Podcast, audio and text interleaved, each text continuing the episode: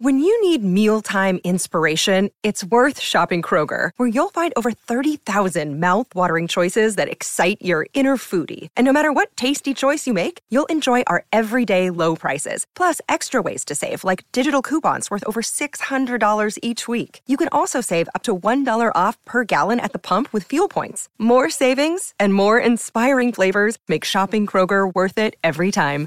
Kroger, fresh for everyone. Fuel restrictions apply.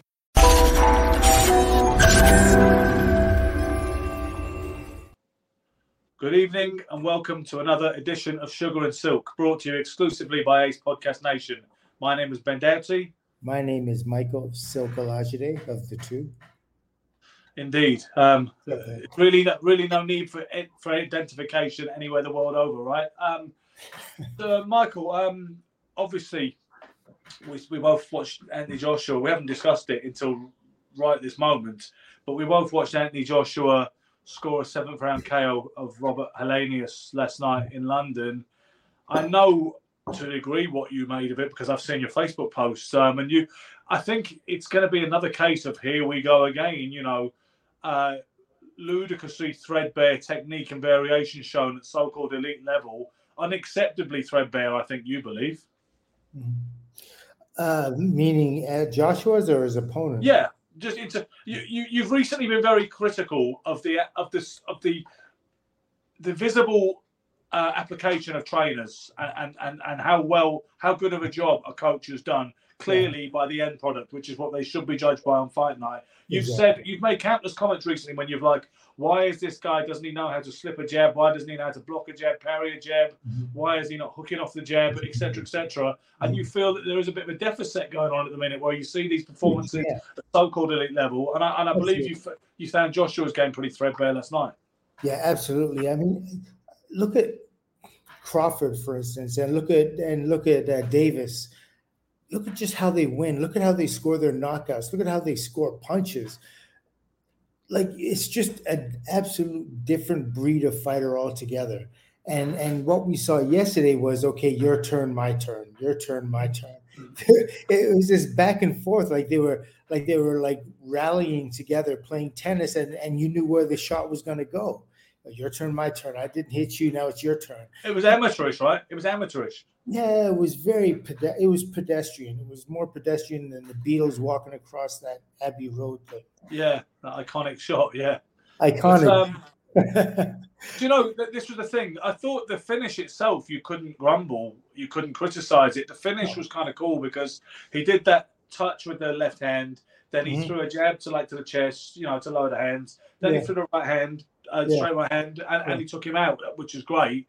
But it was the only um, consummate aspect in the whole performance. But besides that, he looked tentative, gun shy, um, a little novice, a little plodding, one dimensional. Um, like it, I, I do. I never want to buy into cliches, but I have to subscribe at this point to this theory that Anthony Joshua has regressed. He has psychological issues. Um, he, he doesn't really know who he is or who he wants to be in the ring.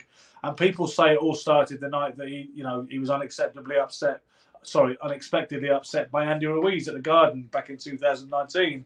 Yeah. Um, I wasn't quick to jump on that bandwagon and narrative, but I'm forced to go along with it because I think we've seen it too many times now, you know, and it just doesn't look. You say you've been working with Derrick James all this time, and you and you're anxious to show these new aspects to your game, and then it reminded me of the early Frank Bruno performances. It was that one dimensional. You know, as human beings, or we all when trauma happens we all process it a different way. And what happened with anthony joshua this traumatic event happened and it was extremely traumatic. It hurt his finances. Physically it hurt. I mean just every, emotionally it hurt. Everything about that fight against ruiz especially when he had ruiz hurt himself that was mm. trauma. That was about the most epic kind of trauma you can have as a boxer. So he questions every single thing about himself. The, what the, now? This is when it's the coach's job, and here I go on a coach thing again. To you have to reignite that fighter spirit inside him. Now it's almost like he's fighting just because that's his employ. That's how he makes money. Yeah. You know what I mean? So, so, so you can't have that. You have to have your fighter. Like you have to make sure he's shipworthy, like he's seaworthy. That Yeah. that has got to go to war. Where was the passion? Where was the imagination? And to use another of your favourite uh, terms, creativity, there Mhm. was none. And this is why, Silk, that I had an issue even before last night with your comparison with Joshua to Joe Louis. I understood it, and you and you defended it, saying Ben, just because the levels of SC different, it doesn't negate the similarities. But I still thought it was kind of tragic because Louis, Louis looked absolutely like the, the epitome of pugilistic affection, uh, perfection at times. He looked so confident and unruffled in what he was doing, like he was born to do it, and it was so beautifully simple. Joshua looks hesitant as hell. Yeah, I understand what you're saying, and and Joe is not the kind of like Joe. When it's time to let his hands go, he lets his hands go. There's no hesitation at all. Look, he got knocked out by Max Schmeling. he knew exactly what the issue was. He went back into the gym, worked it out, came back, fought him, knocked him out again. That's not what Anthony Joshua did with Ruiz. He didn't come. He totally changed his strategy and like was here, there, never in one place, and kind of like and and I wouldn't say pity pat, but kind of touched his way up to a victory using his his physical attributes, which were better than jo- uh, Ruiz's anyway.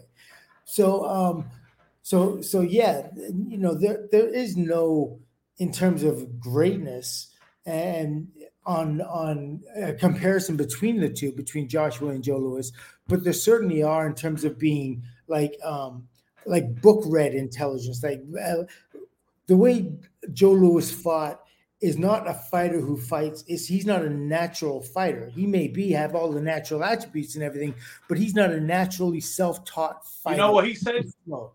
You know what he said on that What is he? particular note? Uh-huh. The Joe Louis quote. He says, "No such thing as a natural fighter," and he said, "A natural painter has to paint all the time." He said, "A natural singer um, has to sing all the time." And he says, "Even a natural fool has to work at it." Yeah, you know what? But, but that's true. But they listen, a natural singer, are you kidding me? Like you wouldn't want to hear me sing. And, you know, and I may be coming from my nature, but you wouldn't want to hear it. And it's the same thing. You know, you know, just some people have that knack for it. They have that ability. I don't know whether it's just the vocal cords, whatever it is, but you have a natural tendency to be able to hit notes and carry a melody and carry a tune. And it's the same thing with boxing. You have a natural coordination of fluidity. You, you have an alertness when punches are coming back at you. And you may not be able to execute it so well because you haven't done it so many times, but those reflexes are still there. And that's you what have good instincts, yeah. That's what a natural fighter is. And and but what he was, he was very, I believe, from what I, I wasn't there, but he was he was very like he's book read. He's very into like his his teachers Well- taught him this is what you do when the left hand comes at you. Well, you know, you You know who taught him, right? You know, you know who mentored him in the sweet science was Jack Blackburn. And Yeah, I don't know how much you know about Jack Blackburn, Chappie, he called him. yeah, not um, but I understand he was a great trainer. Well, and not just a great trainer, Michael, but he has an all-time, he has a borderline all-time great resume as a fighter. He fought Harry Greb, your, your favorite. He fought Sam Langford. You know, he, he fought a whole bunch of guys. You know, from from that kind of era when you had these legends with these crazy resumes and schedules that they had. Yeah, he, yeah, fought, he fought Joe Gans, okay? Yeah, so he's for real. Yeah, but, but And- so, and- what I'm saying is, what I'm saying, Ben, is he has a concept of boxing, and his Yeah. concept of boxing is based on like it's real time, real thing, but it doesn't allow Joe to explore himself to his ex, to his max. It, it it'll like you got to trust your trainer 100. percent I understand that, and he's showing anything that doesn't fit out of his book, kind of like he doesn't want, he doesn't really want to know. He isn't willing to like um, Joe could maybe have been even more than what he was. He was super great. He could have been even greater. You don't know that unless you know what I mean. We, we really understand um, who Joe was as, as a fighter and his a- abilities. But but but either way, and we like I say, when you look at Joe Louis dismantle Max Baer pre-title days, he looks just so perfect. It looks like when you teach people on the mitts or the pads, as we call them over here, mm, Yeah, that's what should happen. You know, the, the way he, he throws like against Baer, he throws a straight right hand, Yeah. then he rolls without. There's no particular reason to roll because because Baer doesn't come back with a left hook, but he throws a straight right hand, then he rolls and throws a right uppercut, a left hook, and then a short right hand. And everything is just so on point yeah, and so accurate, and, and Yeah. you know, it's just yeah, so smooth. You know, whereas yeah. I say Joshua last night, he just reminded me. Where's the where, where's the OJ breakdown? Someone's just asked me. I, I want to know what that's all about. Um, but the- you know, he um Anthony Joshua did remind me when Frank Bruno was coming up the ranks, and a lot of people in this country were getting behind him and raving about him and hoping because we needed a you know, heavyweight hero collectively in the national psyche at that particular time. And it was the first time we had a really plausible, big, athletic-looking black man to get behind, you know. Mm-hmm. And uh, but obviously being more contrary, my, myself and, and my father were more the kind of anti-Bruno kind of narrative, and was saying that we were being fed, you know. Um, Mm-hmm. a guy who was kind of limited, you know, and, and, and really wasn't such such much of a good boxer. Mm-hmm. And he reminded me, you know, I, ended up giving these days I give Frank Bruno a little bit more credit than I was prepared to in his heyday. Mm-hmm. But Joshua reminded me of the more novice Frank Bruno days last night yeah, with a lot of what he did. Yeah. Some people tell me they can see things that he's been working on with Derrick James, and I think he's doing certain things better than he did before.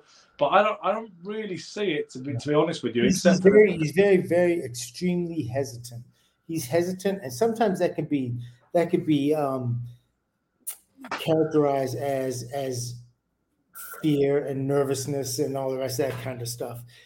But he's hesitant. He's hesitant for a reason.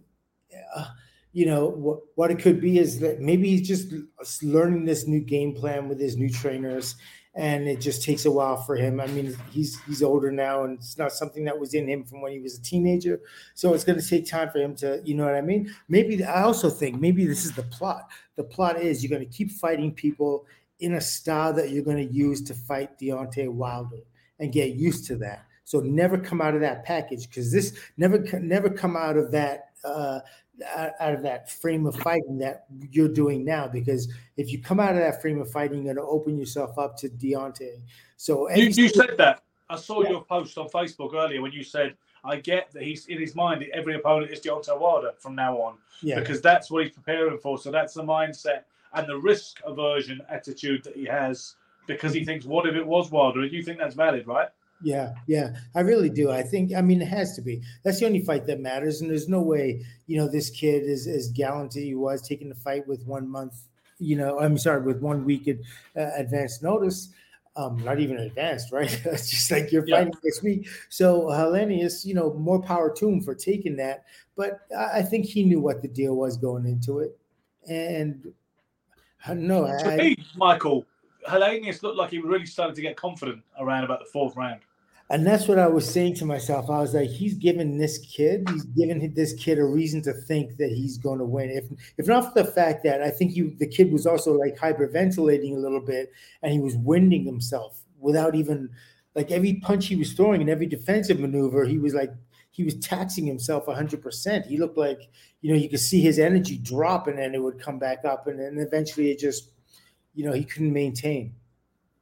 Danny Graham has just said you're not going to teach Joshua anything new because he's too old. I know that you don't agree with that when yeah, you're talking no. about a guy who's 32, 33. No, uh, it's, it's about really, it is about his training. It's repetition, patience, and repetition. And what happens when you pay, do, when you're patient and you repeat a maneuver over and over again? It has to be. It's a pattern, and it has to happen. If you close yourself off to learning new things when you can't physically do them anymore. It's not like the the things that Joshua has to do um, in order to fight these guys and beat these guys, or to fight with a new fight plan and ability. It's not like it's going to hurt him. It's not like it's hurting him when he's doing it. It's not like it's hurting his back. There's some physical ailment that's stopping him from doing these maneuvers. These are simple things he should be doing to, you know, in preparing for his fight uh, with Wilder that there's nothing stopping him from being able to do that and, and eventually, you know. I think we may have discussed this before, but mm-hmm. how often have we seen a fighter, a notable fighter, truly reinvent themselves under another trainer when they were already of a reasonably mature age with a, with a whole bunch of fights behind them and a mm-hmm. world class career already behind them? I, I, suspect people first mentioned Arturo Gatti when they said Buddy McGirt did a little bit of a little bit of a reinvention job on him. But you know what, Michael? Gatti could always box beautifully when he felt like it. He just loved to have a have a row. Quite yeah. honestly, I'm not sure what he was like before Hector Roca, but I know when he was with Hector Roca, he boxed beautifully, and his power, yeah, and his power that he had kept dudes in check. Like, you know what I mean? He yeah. box box, and when guys get a little bit too much, he'd turn something over hard, and then they'd be like, "Whoa, okay, yeah, yeah. chill it out." And, and, and that sort of like that went out the window when he when they got rid of Hector, and he went back to the slugging and and, and trading punches because he was a, a very resilient dude. But you can't be you're that one person that's taking all those punches and you have 50 different opponents testing you at some point you're going to give and you know uh, uh, just what i was saying i was trying to think of prominent examples of major league fighters who truly reinvented themselves under a new trainer uh, at a point when they could have been considered to be already built uh, lennox lewis would be the one i guess right yeah absolutely yeah, yeah. Uh, what he did and, and what what uh, more than anything i think the greatest thing manuel Steward taught him was to survive, which he also taught Tommy Hearns how to survive after the Sugar Ray Leonard fight. You know what I mean? After Sugar Ray Leonard won, and people were like, well, how come Hearns doesn't hold on? Hearns is 100% offense. If he's not offense and he's got to go, it's like it's me or yeah. you.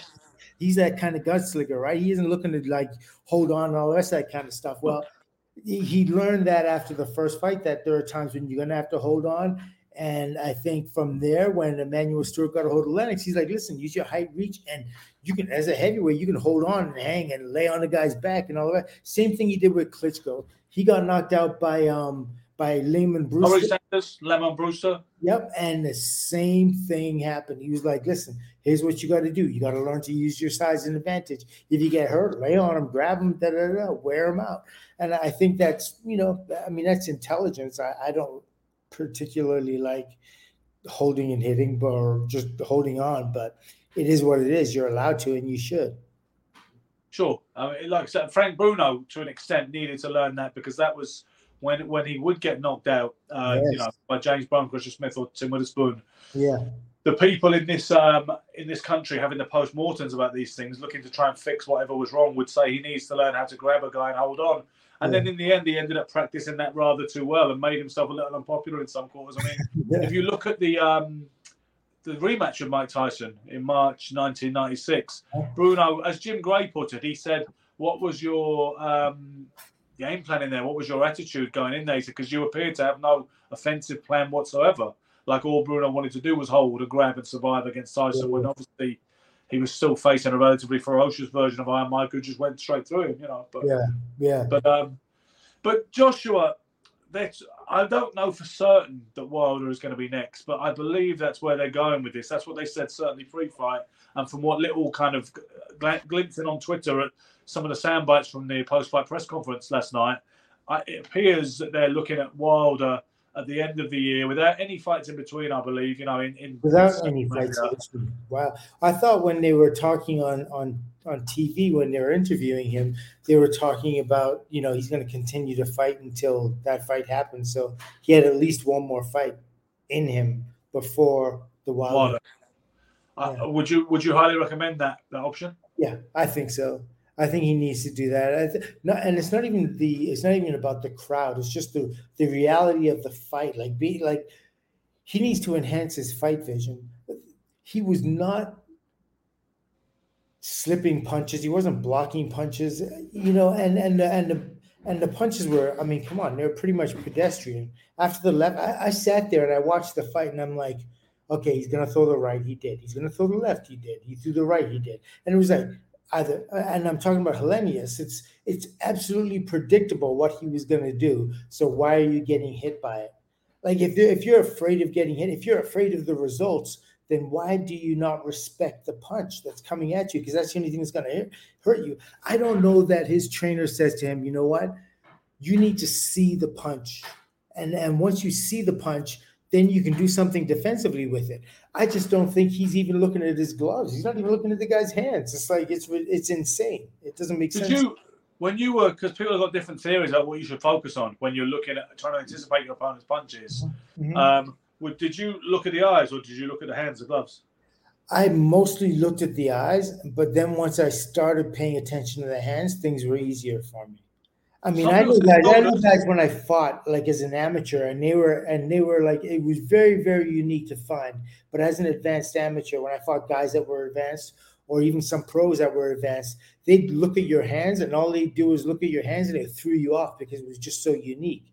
Like, why is he looking at my hands? But I mean, it makes yeah. sense because those are the only things that could hit you in boxing. It's not the feet, it's not the elbows, it's no headbutts, none of that kind of stuff. It's it's this yeah. or this. So if you're tracking these two, if you know where these two at all times, what do you what what have you to fear? Nothing. So you look at the eyes and you look at the face, and you think the intent is going to be uh, obvious, but it's not. It's absolutely not. To look at well, the no, face, yeah, because you're supposed to throw people a, a, a I mean, dummy look- anyway. Well, look at Alexis Arguello. You look, he's got such a poker face. You couldn't tell if you, you know what I mean. And Joe all great Louis. fighters are like that. Joe Louis. Uh, listen, all fighters were like that. Uh, all great fighters are like that. You look at their face and they they don't register that pain or that discomfort or frustration. If if they do it, it's in body type. You know what I mean? It's like their how their body um, how their body reacts to the issue, but not their face. Great fighters are always here. Poker face, yeah, Yeah. for sure. So, um, I can't help but be rather pessimistic about Joshua's chances against Wilder. Whether he fights him next time out, or whether he uh, manages to to fit in one or two engagements in between the the big non-title fight with Wilder. I I just, I'm trying to, I'm trying. I like the guy, right? I'm not anti Joshua like some people are. He gets a hard time. He gets a lot of stick. Some people, I'll talk about why that is a little bit later as well. But I'm not one of those guys. But I just can't see anything other than getting tailed by Wilder. I just think Wilder is whatever, whatever people think of Wilder as a boxer, right? It comes more naturally to him what he does than it does to Joshua. People may say he's terrible and fundamentally awful, but he is, re- but he does it relatively naturally, and he's not afraid to let his hands go, is he? And I just Yeah, think, and I think more tenacious than Joshua as well. Yeah, yeah, he is. Um, he is that. What I've said about Joshua, I, I, you know, I, there's massive room for improvement and, and all the rest of that kind of stuff. Still, Wilder's ship has a lot of leaks in it, and I still see this fight as pick 'em. It's 50-50, no matter which way you like, which way you look at it. Like Anthony Joshua is more defensively sound than Wilder, but Wilder is much more offensively capable than yeah. So, so that's where you find your balance. Like, I if- think he takes a better shot too, and I think he shows he's probably got a little bit more of that dog in him. This is interesting though as well, you know, Silk, because if you were to judge, and I did initially, you know, judge Joshua on the Klitschko fight, I know that was an old 41 year old Klitschko, but it was a pretty decent version of Klitschko who was in great shape, who was super motivated. He fought a great fight. And, uh, you know, Joshua did get off the deck and he did heroically come back and stop Klitschko. And I remember thinking, talking of the Frank Bruno comparisons, he has that ability to win a fight when the chips are down and climb off the deck, something that Bruno never had. I wouldn't question Bruno's heart and desire, never, but he didn't have that X factor that, that kept you in the fight. You know, because even when Klitschko was unloading on Joshua, I believe it was the 10th round, because I think the fight ended in the 11th, if memory serves. Mhm. He was smiling and rocking and rolling with the shots, and he supposedly said to him, "You better get all your shots off now, because I'm going to knock you out in the next round." And he smiled at him. Now that that's that's pretty gangster, right? I mean, that Yeah, shows he, he did have it then, and he was Yeah. comfortable in his skin at the time yeah, as a pugilist. yeah, But now, when you when you look at the, the Ruiz fight, um, I suppose that's the only example, right? The Ruiz fight, he wasn't capable of doing that. He he got beaten, he got outboxed by Usyk twice, quite honestly. Mhm. But he wasn't. It wasn't like, and he, he was on the verge of getting stopped. Some people thought in the last round of the first fight with Usyk, but he kind of weathered the storm, didn't he? And stuck his tongue out. yeah, So yeah. may- maybe I'm not being fair to Joshua saying that Wilder is definitely the more tenacious and the Yeah. more capable of coming back from adversity, but I feel like he probably is. Yeah, it, you know, it, it's it's a picky fight. The thing is, it's a 50-50 fight, but uh, where where it's at is Wilder's just so much more definitive. His purpose and point when he gets in the ring is just so obvious, and sometimes um, we tend to get swayed by that. Like he's hundred percent about doing one thing, and that's knocking you out. I mean, he doesn't care if he gets hit or not. It, obviously, you know what I mean. He's never gone in there and pretended to slip a punch or block a punch or any of that kind of stuff. He's always looking to set you up, not afraid to be hit. If he gets hit, he gets dropped. I mean, it's almost like he has no shame. And that's what you Yeah. want. you know what I mean? That's what you want. You want you want a fighter that's I mean, you have to respect pain. You have to respect um, you have to respect the fact that you can be knocked out, but at the same time to acknowledge it to the point where whereas it affects your ability to perform, you can't do that either. And that's what Wilder does so beautifully. Listen, See, that's the thing. There's there's not wanting to get hit, and there's being a great defensive fighter, right? Um, and then there is being apprehensive and scared about getting hit, which is is actually counterproductive, as I'm sure you will, you know, endorse. I remember Sugar Ray Leonard when he came back against Kevin Howard and he wasn't happy with his performance, and because of that, he re-retired for another three years. Yeah. And he said at the time um, that he just might, he just wasn't there as far as he was concerned because he was suddenly apprehensive about getting hit when he never had been previously. Yeah. And there's a world of difference between not desiring to get hit and being scared of getting hit, right? Uh, yeah, yeah, there really is. Uh, Jolly asked, "What do you think of Joshua's chin? He looked vulnerable over the years in deck, but not ever killed, comatose, so to speak. What do you think?" Um, well, see, this is the thing. I mean, he's. Um, I don't think he's got the greatest set of whiskers. I think if you hit him on the button, he will go. Certainly, if someone like Wilder hits him on the button. Um, and the thing about that, Ben, that's the advantage of it. If you know you can, you can be hurt when you get hit that don't look at it as a disadvantage. Look at it as something to like make you tighten up your defense. And That's what Klitschko said. Now. Sorry, that's what Klitschko said when somebody talked about testing his chin. Klitschko said, you know, in the good era when he was practically unbeatable, he said, "I have no desire to test my chin. It is made of glass." Yeah. He said, "I have no desire to test it whatsoever."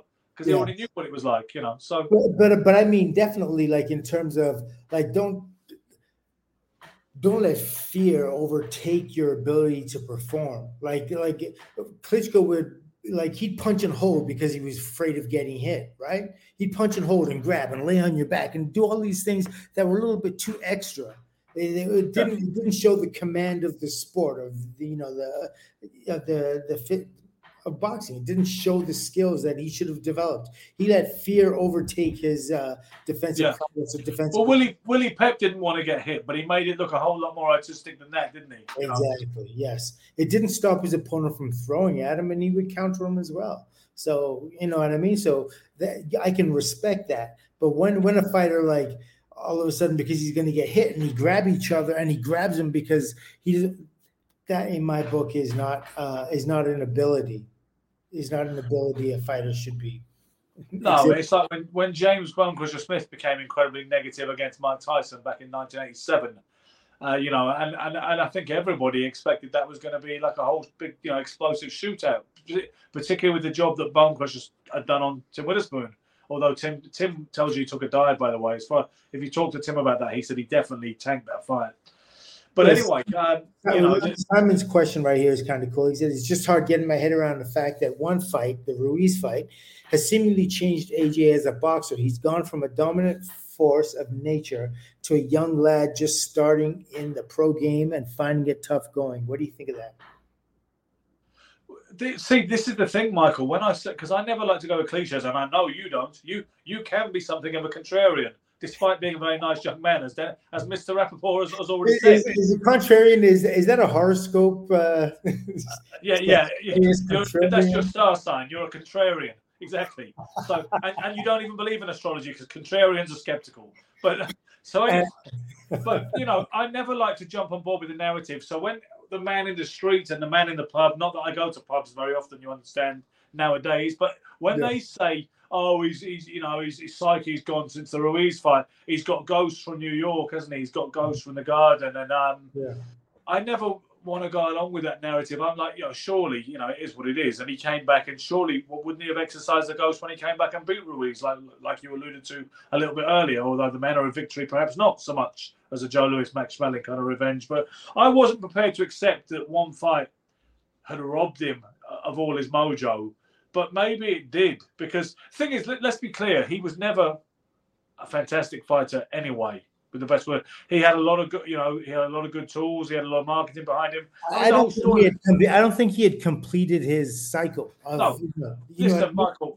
I don't know if you watched him in the Olympics, the London Olympics in 2012, but the whole story, right? He lost the first fight. I swear to God, he lost the first fight in the against um, uh, a, a, Cuban boxer called Erislandy Savon. He lost it out of sight, and, and everybody, fair-minded British people, certainly on my page on Facebook, said he lost the fight. Yeah, um, but they they gave him the decision because he's a big commercial animal, right? You know, I mean, who knows how, who knows how that corruption or that bias works in, sure. at the amateur Olympic level, but you know it's it does sometimes. Yeah. So so Joshua gets a gift in his first round of activity in the Olympics. Then he boxed pretty well and improved and grew into the tournament as it went. Then he got a debatable call in the final against Cammarelle, the Italian. I thought he nicked it, but some people think he lost.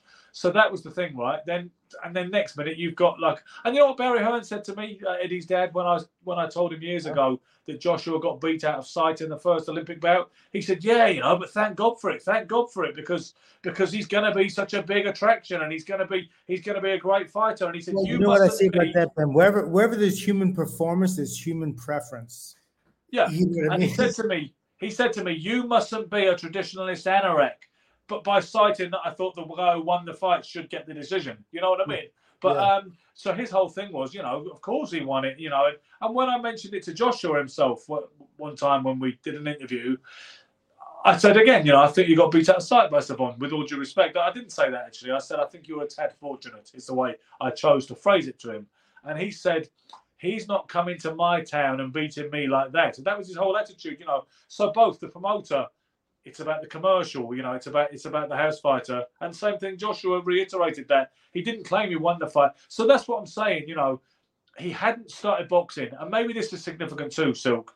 He didn't start till he was about 18, okay? He started in his mm. late teens. Yeah, yeah. And when we think of the truly great fighters, and maybe some of the guys we, who might qualify more to be natural fighters, I think if we were to run through a list of them now with some of the all-time greats, most of them we find started at a very young age, right? Yeah, single digits. Single digits is the best time to start boxing. Once you start getting into double digits, you're you're starting to deal with guys that are physically maturing. And some guys mature at 14, 13. And some guys, you know, and some guys mature later, like 18, 19. But if you're Yeah. if you start single digits, you have punches coming at you, and it's very important to be able to see punches coming at you from different angles. And it's important that you don't feel the pain that is associated. Like when you're nine, six, seven, eight, nine, you have punches coming at you. It don't hurt. It'll hurt your emotions if you lose all this that kind of stuff, but it won't physically hurt you like pain wise. Once you start as a man, once you start forming, once you start, you're a young teenager, you're a middle teenager, you're upper teens. The later you get, the more it hurts when you spar with people. And when you and when pain is introduced into the game, you start limiting what you do and what you'll what you'll experiment with because you know pain is attached and embarrassment is attached and concussions are attached and all these other things so that's why it's very important to get you know that's why you see mayweather and all these guys that that excel from like when they were seven eight nine years old roy jones all that they started then all, Hoya. all the learning they had to do was done when they were in their single digits and from there on in, it's all you know what I mean. It, it's all icing from there. I mean, Sugar Ray Leonard didn't start till he was about 13 or 14, which is a little There's an later. exception for every rule. You know, there's an exception. I mean, look, uh, Ali himself, he didn't start till he was what, 11 or 12, so he got double digits. You He know what I mean? He was 12, yeah, just about double digits. Um, Yeah, exactly. He was 12, So but then he and he was you know the thing about Ali, he boxed within a few weeks of starting. He boxed on TV, didn't he, on local cable station? yeah, Uh, yeah. It was called, it was Well, called Tomorrow's just a different- Champions. And look, you I mean, you're fighting light heavyweight, heavyweight, and you're not fighting like heavyweights fight. So right away, they have to adjust to you more than you have to adjust to them. They've never seen, uh, you know, they've never experienced a heavyweight that moves like a lightweight. So how do you prepare for that? It's, it's it's virtually impossible, especially as an amateur. It's not like you you've seen him on TV or or you know what I mean. People are talking about him yet. So all these things are like these are some of the things as a fighter you have to be able to adapt on the run, and they couldn't do that because they'd never they'd never even sparred with anyone like that. Never mind fought. Yeah. Um, so as far as the heavyweight picture in general goes, for Mm-hmm. the last 15 minutes, um, I don't want to talk about Fury and that thing, that MMA fighter thing he's doing. I've got a blackout on that, Silk. Are you with me as my kind of Yeah? I mean, I don't know when it is anyway. It Good. really doesn't even interest me. Um, okay, so Alexander Usyk is out two weeks from now. He's fighting Daniel Dubois, who is his, I believe it's his WBO mandatory. Okay. Trouble with mandatories, though, it's a fine idea. The idea that that boxers should have to meet mandatory contenders, right? The Mhm. only problem with it is that mandatories are never worth a carrot, are they? I don't mean that disrespectfully Yeah. to Daniel Dubois, but Yeah. mandatories are so frequently, or almost routinely, not the best guy. Never mind in the division, but even in the rankings from the from the governing body's own rankings, they're, they're Yeah. often not the best guy from that list, are they? they? It's a political thing. Uh, you know, it, that's always confused me, and I was in it. You know, Yeah. like at one point I was a mandatory too, but like I was Hagler. I was yeah, I was Hagler's mandatory, and he took Sugar Ray. What are you gonna do? You know what He I mean? ducked you. He ducked you. It's pure and simple. Oh yeah, yeah. If that if that old blow if that listen if that old blown up welterweight could do that to him, what would the Silk have done to him? Come on. Yeah, well, that blown up welterweight was an incredible talent, that's for sure. Yeah, I would have liked to have seen you fight Hagler. Just it would have, it would have been interesting. I, I remember it was something I remember. Mhm. I So- don't suppose I don't suppose I could have picked you, but I would I would like to have seen. Yeah. As uh, I, had, I had an affinity for southpaws, I really love fighting them because once, uh, like at a very young age, I started like almost immediately when I started boxing.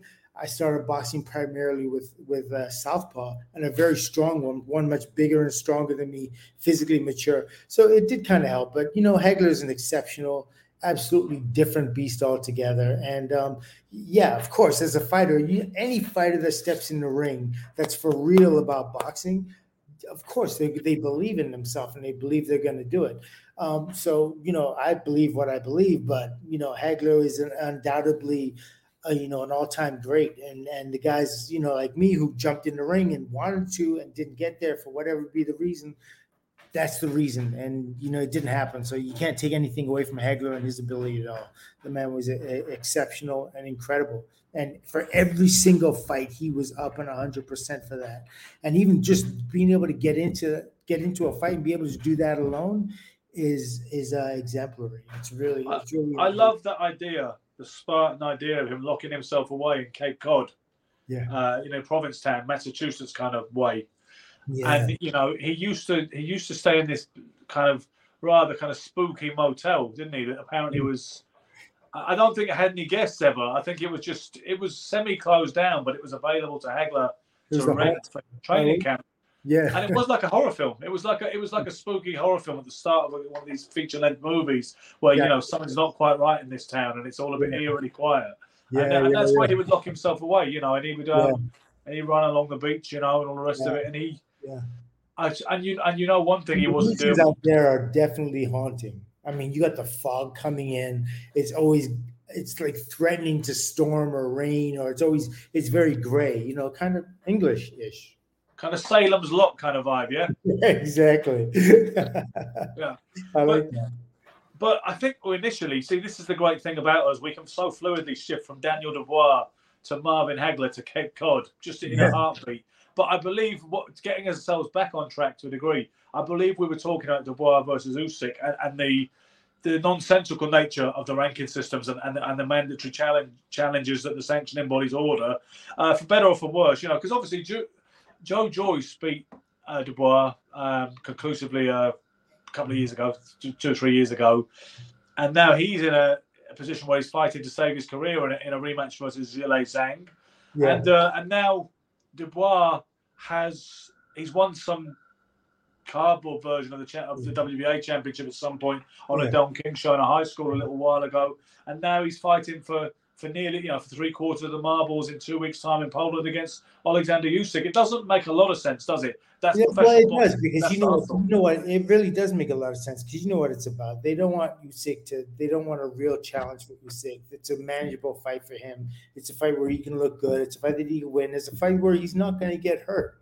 You know, Dubois. I don't really. I really don't believe Dubois can hurt him. I mean, Usyk's skills are kind of like. I mean, he, he can he can punch, but he's going to have to find him in the first place. Yeah, Uh, Du- yeah. Dubois, can, you know, he, he's he has that power. He's a destructive fighter, Yeah. but I think he, once He's- again, you look, Yeah, Ben, you can have the bomb, but if you don't have the the, the wherewithal to get the bomb from here to there, you you're just- fighting a bomb You may blow yourself up with it. You may well blow yourself up with the bomb because if you can't get it from here to there, then what good is it? And I don't think he can find Usyk's chin before Usyk is, you know, hitting him with all sorts of punches. And you know, this kind of this kind of reminds me of the fight um, when you said about taking the choices, uh, Crawford and um, and uh, Boots Ennis, right?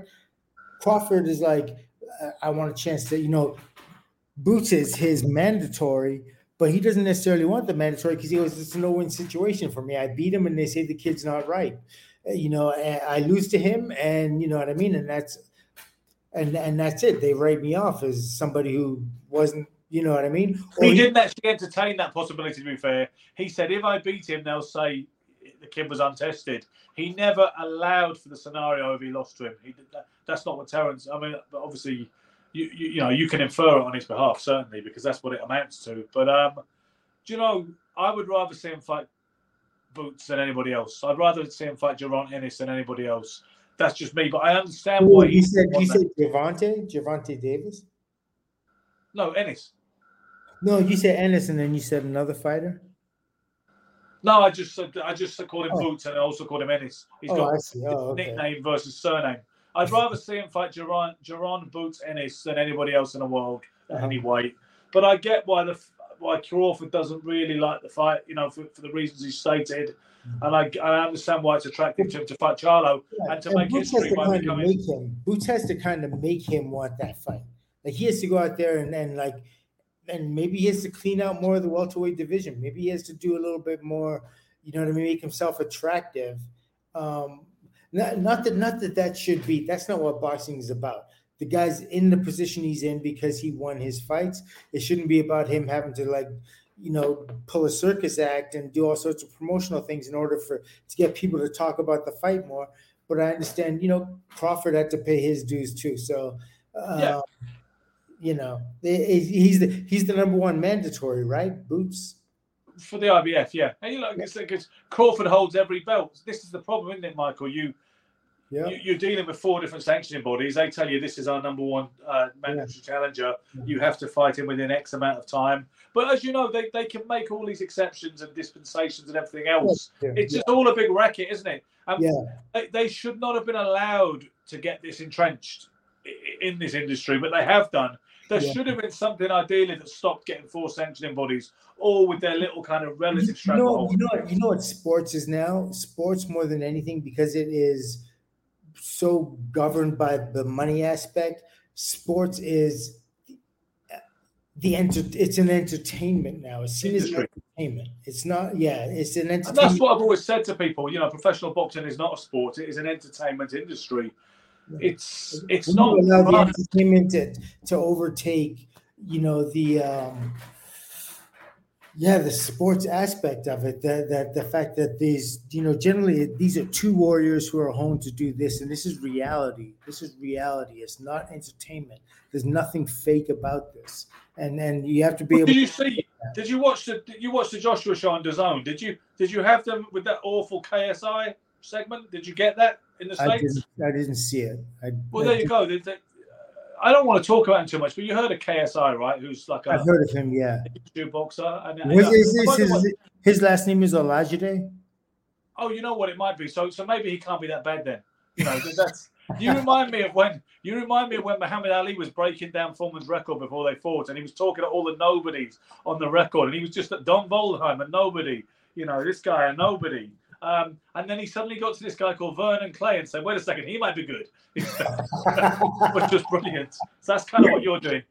Yeah. By the way, I would like to make clear I've got nothing against KSI. I met him one time in the in a yeah. gym in West Ham in East London, mm-hmm. literally around the corner from where I speak to you now, actually. And um, he seemed nice enough, like most people do, don't they? Most people. Yeah, yeah, yeah, yeah, absolutely. He's but, got good energy. I saw an interview he did with the girl. I didn't know anything about that he was fighting who's it, Jake Paul or something? Who's he fighting? Yeah, yeah, all that bollocks. So, but because he's because he's getting some situation with Tommy Fury next, and Tommy Fury doesn't oh, want to be a fighter. Tommy Fury wants to be wealthy and famous and rich, and he wants the easiest route to that. I'm not knocking that. That's fine, but let's be honest about it. He doesn't want to be a fighter. He doesn't really want to be a serious professional fighter. He's found this YouTube gravy train, and that's what Tommy Fury is doing. You know. Um, and they they went to they said we've got a superstar at ringside, and then they and they, and you go thinking who is it going to be? Remember back in the day when that meant Tommy Hearns or Marvin Hagler or Sugar or Archie Moore, maybe one of the older guys, maybe even a yeah. Willie Pep, perhaps even yeah. you know it meant somebody of that ilk. Um, mm-hmm. uh, and then it, they they got there, and it was KSI at ringside, jumping around like he'd had too much you know base speed or something. Yeah, yeah. Um, and he and he was talking like this, that, and the other. Type Fury then then you had uh, McGregor getting in the ring and saying he'll take him on bare knuckle. He couldn't box eggs. I, um, I mean, it's just horrible. Wait, wait, wait. McGregor challenged KSI. He appeared to, yes. Oh wow! I, I saw after the fight that he gave uh, that he gave um, Joshua some beer or some drink. He gave him some like a load of Irish. Is it called Irish? He's got a new kind of Irish stout, I believe, has he? That he's marketing. Ah. Because you know what, the MC David Diamante kept saying, sponsored by such and such stout, now available in Asda, which is just some really low rent kind of supermarket over here. I'm not knocking Asda; it's kind of handy, but it's very, very unromantic and unglamorous to, be, oh, to be on this big stage saying yeah. now available in Asda. But what what is the game coming to? Is all I'm is all I'm asking yeah, yeah. what is the industry? What is this so-called entertainment industry it's, coming it, to? It reflects it reflects society. It reflects life, and life yeah. right now is more like a money grab than anything. Yeah. I mean, money's a very useful, beautiful thing as well, but there's the other side to it that's very dark, and it takes away people's uh, it, it does some pretty unusual things to individuals, basically. Sarge Ali has, to, to, help you translate this kind of uh, tone, he has said, as there is the UK version of Walmart, okay, Silk, he wants, he wants, didn't want you to feel left out. I'd like to ah, say hello to Andy for Pastrana, by the way. Andy Pastrana is watching in San Antonio. His father was a was a legendary coach in San Antonio who who, who trained like the, the Ayala boys and all that kind of thing oh, yeah. at, diff, at different times. I met Andy when I was in uh, San Antonio. He had a bike, and he's a big bike enthusiast, motorbike enthusiast, and uh, he had a bit of an accident recently, and I think he's been recovering in hospital. So I'd like to say hi to Andy Pastrana and uh, and get well soon, sir. Um, Mark Legs says professional boxing is turning into WWF, you know, which we we know that anyway, and, and this is. I imagine I mean, your take on it similar. It isn't. It isn't. I mean, because ultimately the reality is the fighters are always going to keep it real. Like the they will, and Crawford is real. Inoue yeah, is real. Exactly. You know, so so so they can do all the pomp and circumstance, and they can do all the promotion and all the rest of that kind of stuff. When the bell rings, those are real concussions being doled out. Those are yeah. real eye fractures. Those are real broken chins, the broken jaws, broken ribs, you know, kidney contusions, all the rest of that kind of stuff. That's real. We can never ever take away from that. It's just you know uh, before the start bell and after the bell the final bell is rung. That's where the issue is with boxing that it never used to be. We we feel like we have to do these crazy things to promote a fight. When you just have two guys that are deserving of fighting each other, fight. That's all you have to do, and people can make out from the rest. You don't have to do all the bells and whistles and all this. You know, box with a bear and you know wrestle with a with an octopus. And, alligator. yeah, definitely not the alligator. yeah. But um, on that note, um, we said we are doing 45 minutes tonight and we are going to uh, get out of here. Um, listen, guys, you can now watch episodes of Sugar and Silk back on YouTube. Tonight's episode went live on YouTube, the Sugar and Silk YouTube channel. You can catch it on Spotify. Obviously, you can go back to this uh, stream on Facebook. Uh, we hope you enjoyed it as ever. We will be back next week. We're going to have something exciting coming up. I'm hoping to attend the Atlantic City Boxing Hall of Fame at the end of September, where Sugar and Silk are actually going to meet physically for the first time. I know that we'll have some content and some surprises for you. Michael, thanks as ever for being you. Guys, thanks for tuning in. Simon, Ace Podcast Nation, thanks for coordinating us so um, so expertly as always. We'll be back next week. Thank you. Sports Social Podcast Network.